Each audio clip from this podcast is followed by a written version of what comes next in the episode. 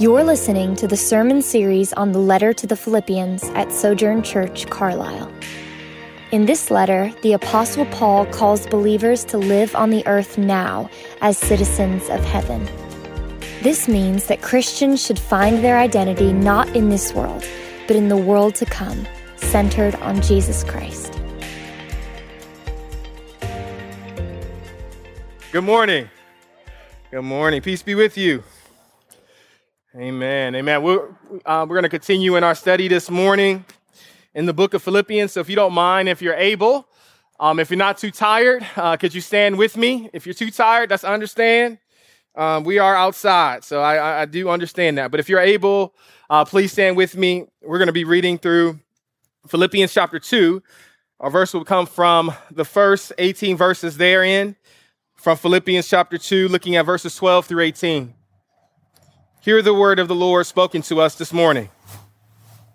It says, therefore, my dear friends, just as you have always obeyed, so now not only in my presence, but even more in my absence, work out your own salvation with fear and trembling.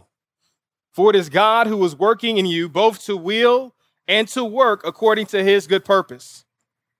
Do everything without grumbling and arguing, so that you may be blameless and pure, children of God who are faultless in a crooked and perverted generation, among whom you shine like stars in the world by holding firm to the word of life. Then I can boast in the day of Christ that I didn't run or labor for nothing.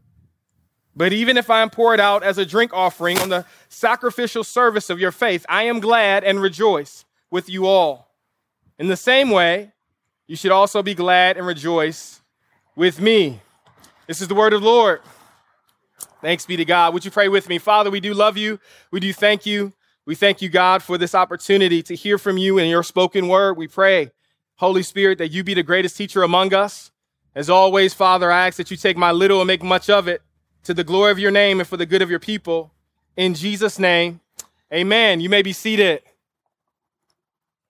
I love how this verse starts off, specifically in verse 12. Listen to the words that Paul speaks to us this morning. He says this, he says, therefore, my dear friends, just as you have always obeyed. You know, therefore is an encouragement, as well as an exhortation to be reminded of the physical embodiment of Jesus Christ.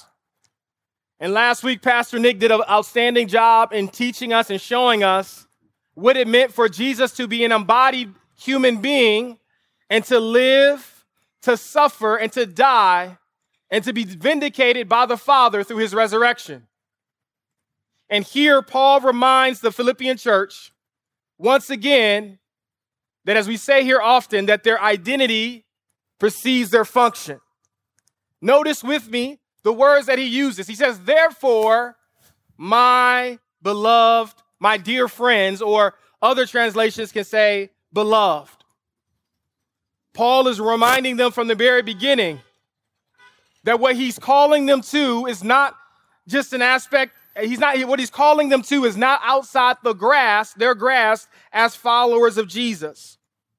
He's reminding them that they are dear friends, that they are beloved, that they are the church of the living God.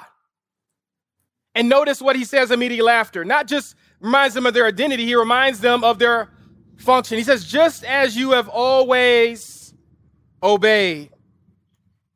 When you came in this morning, you should have received or hopefully received a chart that looks something like this. Would love to put this on PowerPoint, but obviously I don't have a screen nor the technological advancements to be able to do that. So I did it old school and just made a copy and just shared it with you. But here on this Christ hymn chart, you see actually the beauty and the mystery of what Paul is talking about. On the right, you see Adam. And you see how Adam was made in the image of God. And that Adam exalted himself above God by disobeying God in the Garden of Eden. His disobedience eventually led to death, a spiritual death as well as a physical death. And as a result, he was humbled before God.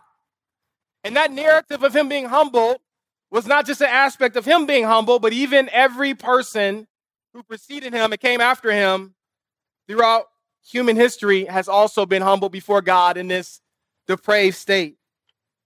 But thanks be to God, you see in Christ, who was also made in the image of man, not just in the image of God, he humbled himself. He became obedient, and as a result of him becoming obedient, he came obedient even to the point of death. And as a result of his death, now he is the exalted one. He is the one whom we look to. He is the one whom we find our pleasure in. He's the one we find our salvation in. And he's the one whom we worship. Amen. You know, oftentimes in this Christian life, we measure our status based on how short we fall and how we don't measure up in the ways that we want to measure up in regards to life or our own personal expectations. And this is a good reminder for us that we should measure our status from the understanding and the origin of being spiritually depraved, spiritually dead, and spiritually unresponsive to God. In other words, if there is any good in you, it can't come from you. It can only come from having a relationship with God. And through Christ, our failures, our mistakes, and our sin is no longer an appropriate measurement for our growth and success as a Christian. Rather, Christ has become the measurement. Christ has become the standard. Christ has become the example that God has provided for us to measure ourselves in spiritual maturity. I love how Ephesians 4 puts it this way.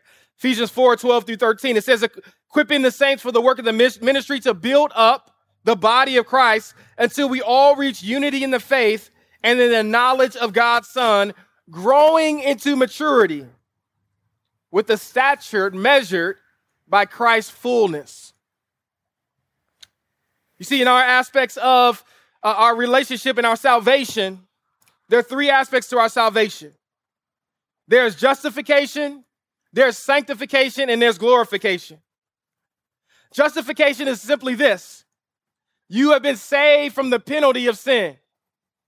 That at one point in your life, when you turned and looked to Jesus and placed your faith in him, from that moment on, you have been saved from the penalty of your sins. They are no longer counted against you, amen? Sanctification is a little different. Sanctification is a reality that you are being saved.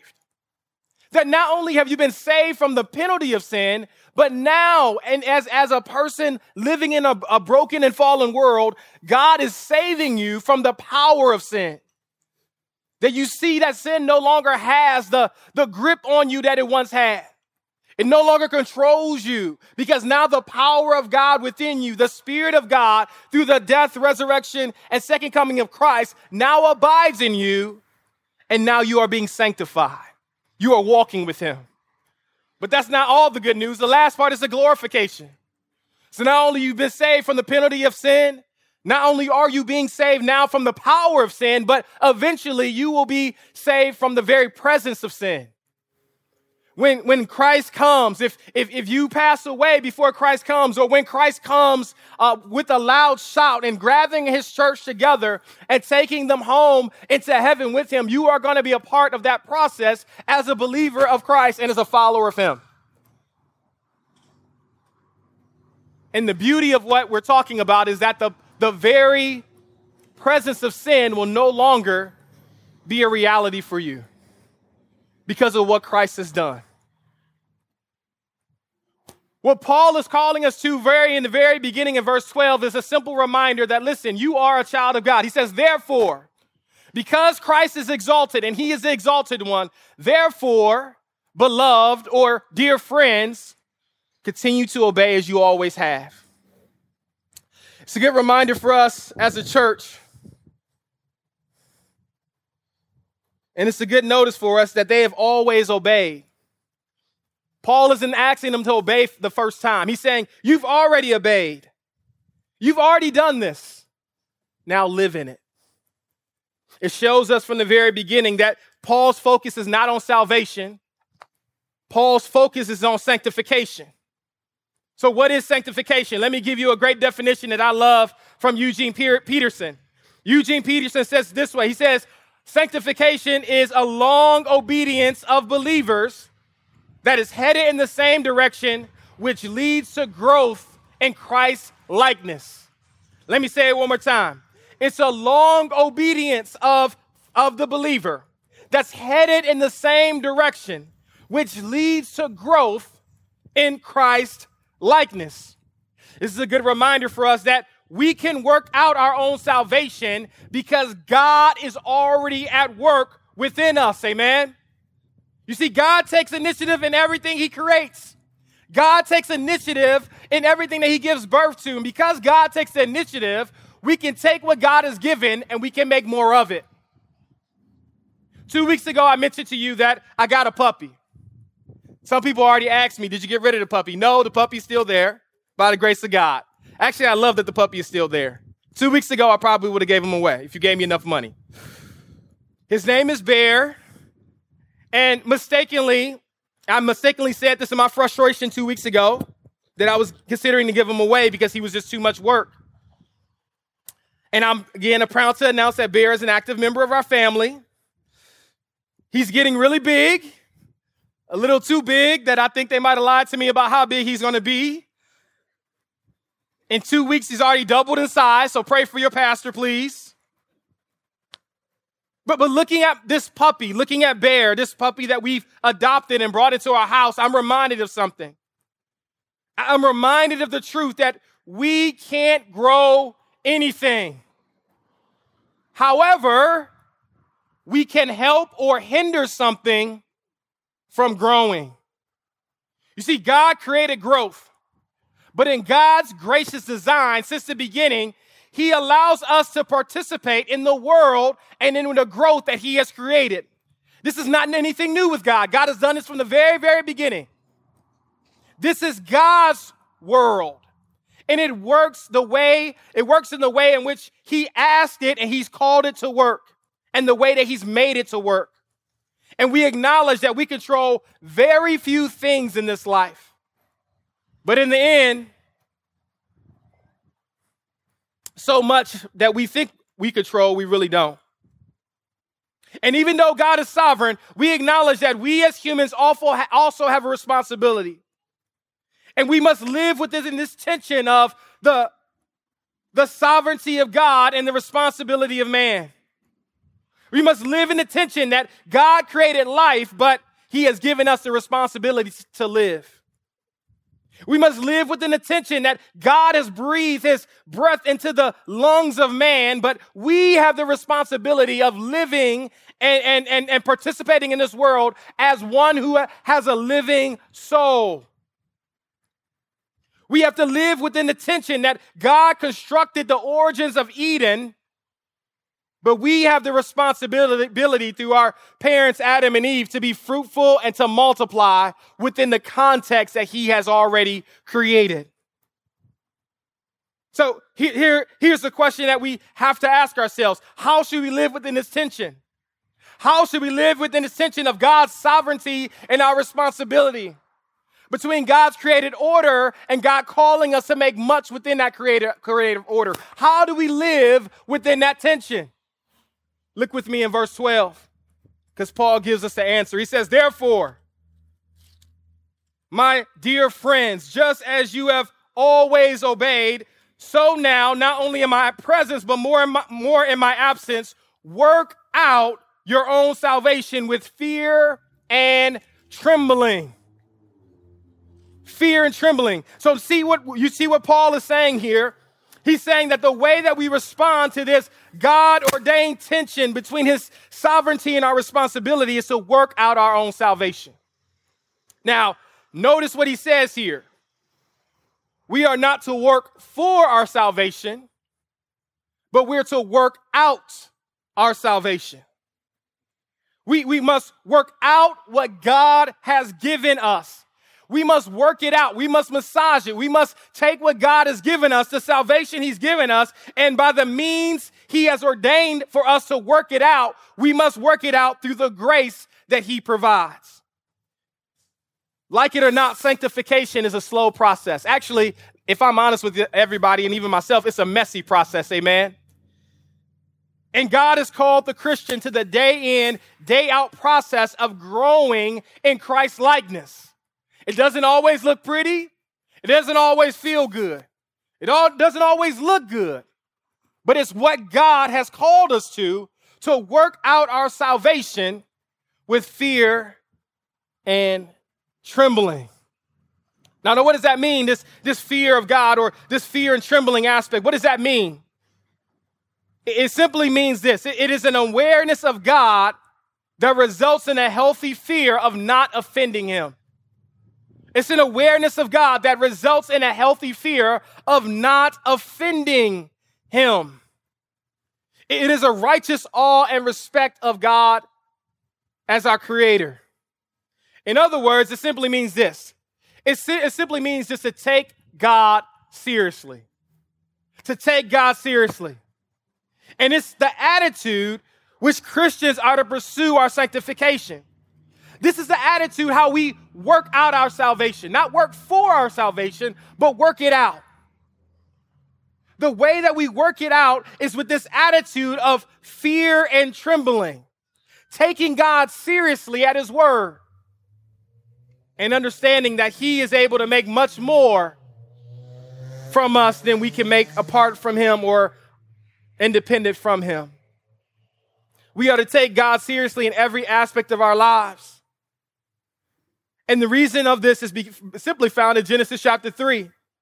You remember Genesis chapter 3, how he God took the initiative on our behalf of pursuing us in our sin and our rebellion.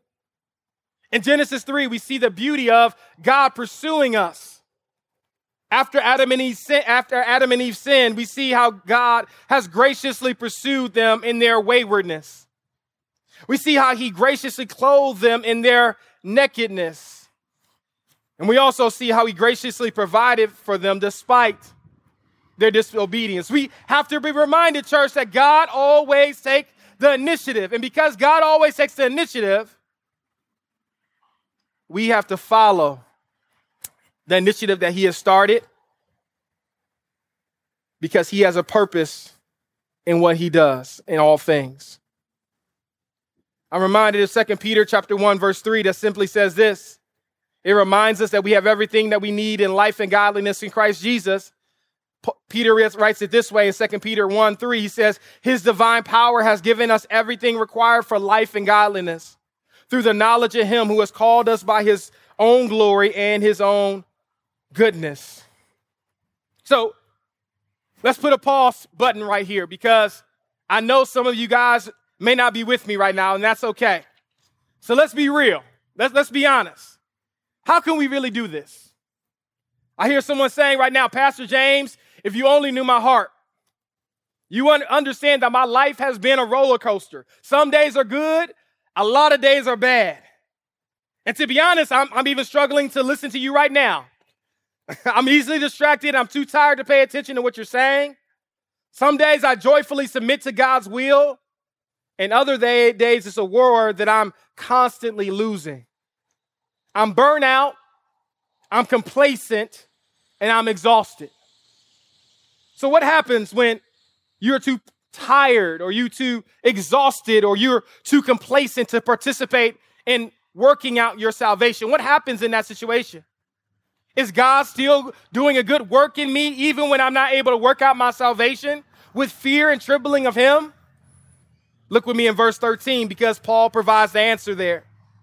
He says, starting at verse 12, therefore, my dear friends, just as you've always obeyed, so now, not only in my presence, but more so in my absence, work out your own salvation with fear and trembling. Verse 13, for it is God who is working in you both to will and to work according to his good purpose. Let that sink in. For it is God who is working in you both to will and to work according to his good purpose. I'm going to share with you a little prayer that I've been praying for our church lately as a result of reading this verse and just understanding the complexities of what Paul is bringing here. This week I've been praying this prayer. It says, Lord, you are working through us. You are working through our obedience and our desires, even when we don't see it or fully comprehend it. And Lord, may you rekindle in us. Lord, may you reignite in us a passion for ordinary obedience, day to day, following after, day to day, submitting to day, following the pattern and the life of King Jesus. Church, don't get bored with ordinary obedience. Don't get bored with reading your word.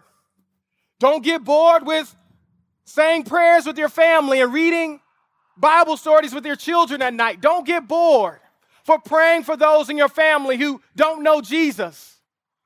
Don't get bored through ordinary obedience, because ordinary obedience is what God uses to work out your salvation. And it's what God uses to continue to allow his kingdom to thrive.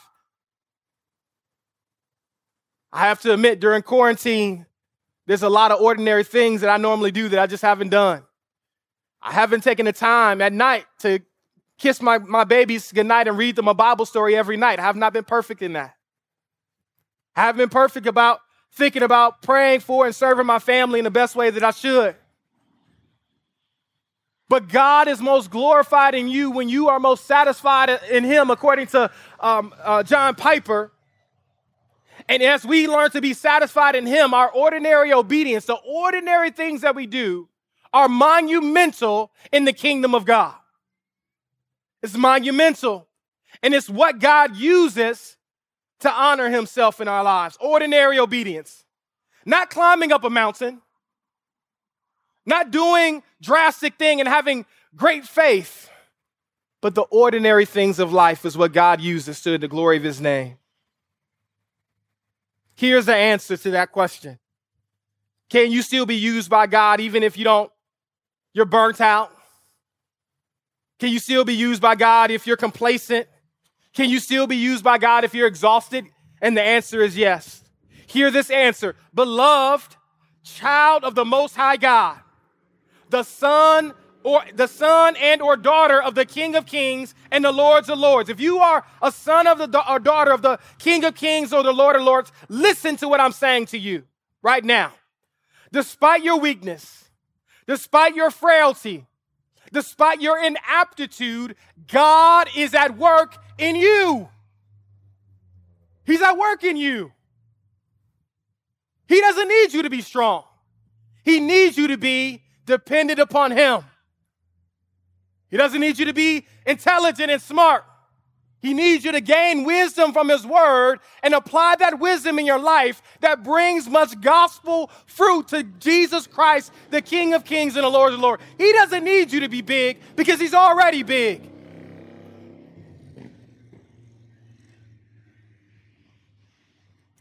It's a good reminder for us that God is at work in the deepest levels of our lives. And we work because God works. And underneath our work is God's work. Love what D.A. Carson says about this. He says these words. He says, God is not working merely to strengthen us in our willingness and acting. Paul's language is stronger than that. God himself is working in us to both will and to act. He works in us at the level of our wills and at the level of our doing. But far from this being this incentive to press on, Paul insists that this is an incentive. Assured as we are that God works in this way in his people, we should be all the more strongly resolved to live and to act in ways that please our Maker. I love what Psalm 127:1 says. It puts it this way. It says, unless the Lord builds a house, those who labor, labor in vain. I love what 1 Corinthians 15:10 says about it. Paul writes these words, but by the grace of God, I am what I am. And his grace towards me was not in vain. On the contrary, I worked harder than any of them. Yet not I, but the grace of God that was within me. Colossians 3:129 says it this way. I labor for this, striving with His strength that works powerfully in me. Notice how God fulfills his purpose in us by his mighty power.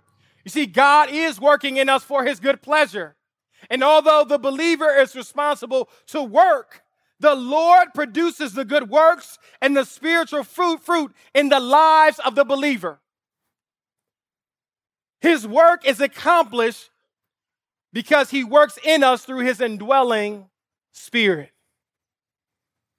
So what does this look like? What does this look like practically for God to be at work in us? See, we have a lot of analogies around even here that we can look at. You see, God isn't just calling you to be totally dependent, right? Imagine a car, these cars going up and down the street. God isn't saying, hey, I'm going to be the car and you be the driver. You jump in, you push the pedal, you steer the wheel. I have all the power, you have all the direction. He's not calling us to that type of understanding of working out our salvation. Total dependence upon him in that way. He's not calling us to just be independent. We see this even as people walking up and down the street. They're using their own power. They're going up and down the street, walking where they want to go under their own power that God has given them, the leg strength that God has given them, the mind to know where to go. He's not just calling us to that. Let me tell you what God is calling us to. He's calling us to interdependence. And what I mean by that is this. It's not just you getting in a car and you pushing a pedal and you telling God where to go. It's not just Jesus takes the wheel theology. That's not biblical totally. There's some truth to that, but not total biblical truth to that. He's not telling you just to go out and walk and just kind of do it on your own. You know what God is calling us to? God is calling us to interdependence. And you know what interdependence looks like? It looks like you getting on a bike and riding. It looks like you getting on a bike and you exert energy. And what does the bike do? The bike takes the energy that you exert, and what does it do? It intensifies it multiplies it. It makes much more than the effort that you're putting in, and it gives you greater results as a result. God is calling us to interdependence with him. He's not calling you just to look at him and solve every single problem that this world has to offer. You have to be involved in some ways. Work out your own salvation with fear and trembling. That's a directive. That is a specific call that he's calling us to. He's not calling you to live your life on your own and figure it out by yourself. But what God is calling you to do is to go along with him and see his power magnified and glorified through the efforts that you provide. There is an interdependence that God desires for us as the believer. That yes, we do exert effort, but in knowing that that effort is multiplied and blessed by the one true living God. And even though our efforts are not enough, he makes them enough by his grace and for his glory and for our good. Amen.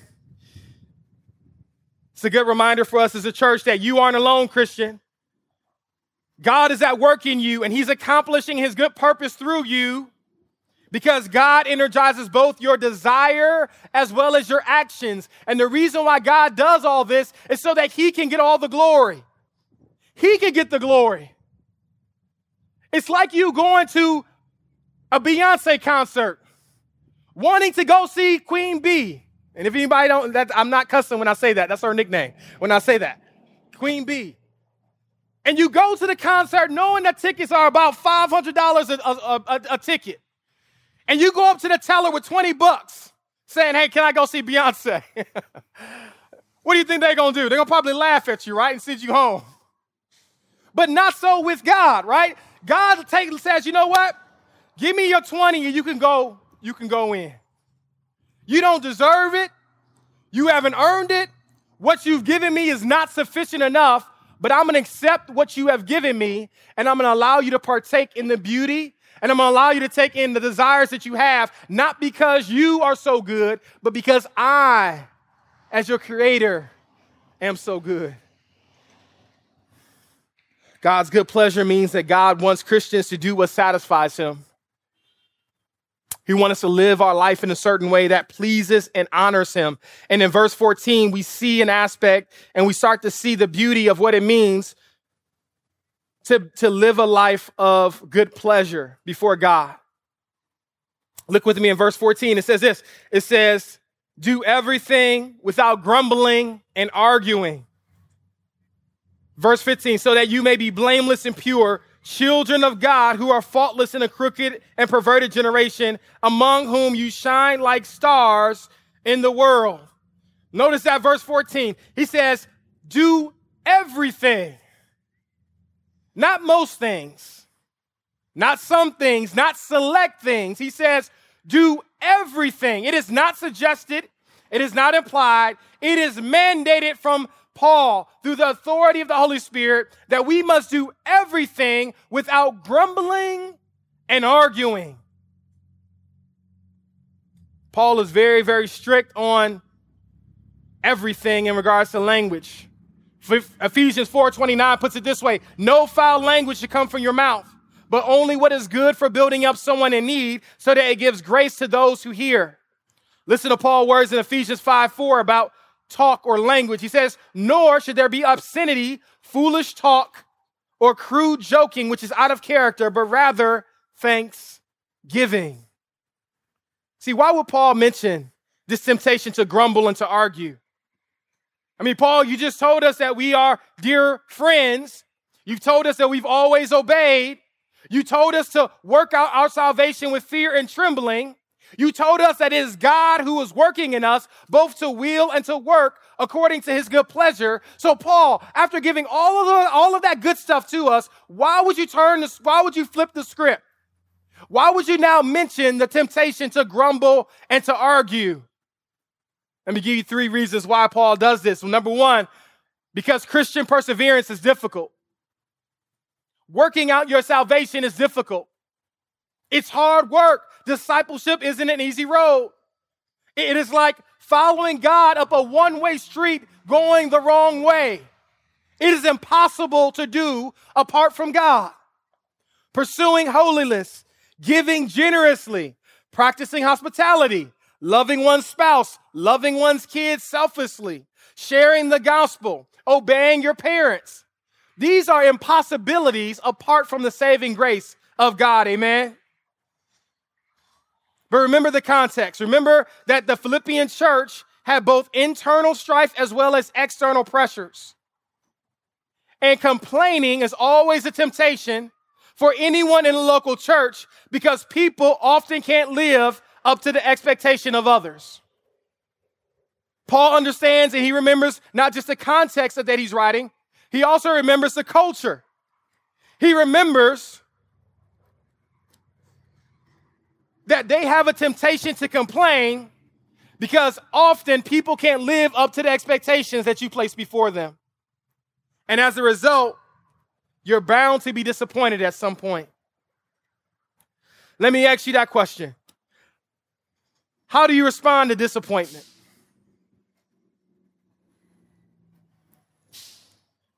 Or how will you respond to disappointment?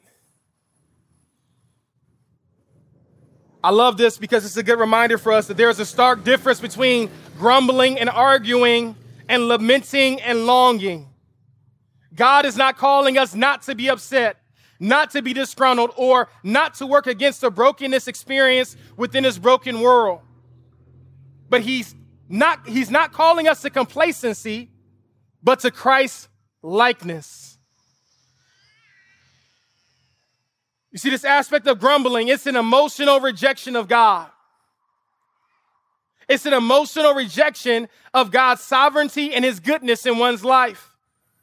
This aspect of arguing or disputing, it involves questioning or criticizing that's directed negatively towards God. It is an attitude that we possess of not getting our way. Imagine with me, I'm not going to tell you which child, but I saw this very clearly this week with one of my children. My wife and I don't even know what day it was, 2 or 3 days ago, we decided to go to an ice cream parlor that we always wanted to go to. And we decided to do this. We decided to take them to get ice cream for dinner. Can you imagine? No dinner, ice cream. That's what we're doing. Not just getting ice cream, but you can get a triple scoop of your favorite ice cream, each one of you. Because I'm going to fill them up with sugar so I can take them home to go to bed. Good idea, Dad, right? No, that's a horrible idea. I take my kids to ice, every single one orders what they want. 2 Supermans, 1, we'll call it white mint chocolate. I don't even know what it was, but it was something delicious. And all 3 of them are looking away, having a good time, enjoying their ice creams. It's a glorious day. Even my dog is acting good at this time. My puppy, he's doing great. Bear's doing great. Everybody's happy.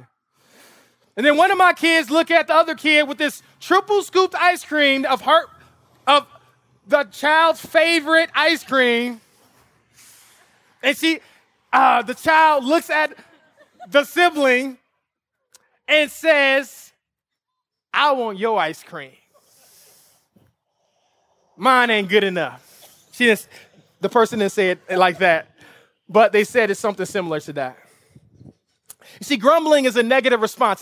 It's having a triple scoop ice cream of your favorite ice cream at your favorite ice cream parlor, having ice cream for dinner, and yet grumbling about the one thing you can't have. And it's not just a grumbling towards one another. It's ultimately a grumbling towards God himself. That I'm mad at you, God. I have 95 great things going on in my life, but this 1.5%, God. This 1.5%, you better get it right to make me 100% happy. And if you don't, I'm mad at you about it. Now, listen to me, church. I'm not saying that there's no room to be frustrated and mad with God. I'm not saying that. You need to bring your longing and you need to bring your laments to him. But how dare us, as children who have been birthed by the initiation of God, our Creator, who has done everything on our behalf, who has saved us, who has sanctified us, who is sustaining us, and who eventually will bring us into his ultimate glory. How dare us look at him and say, if everything in my life is not how I want it to be, you're not good. You're not worthy of my praise. You're not worthy of me looking and honoring you because everything in my life doesn't look like the way I want it to look like. How dare us to have the audacity to look at God in this way? This is why Paul is so heavy about what he's saying here. Do everything without grumbling.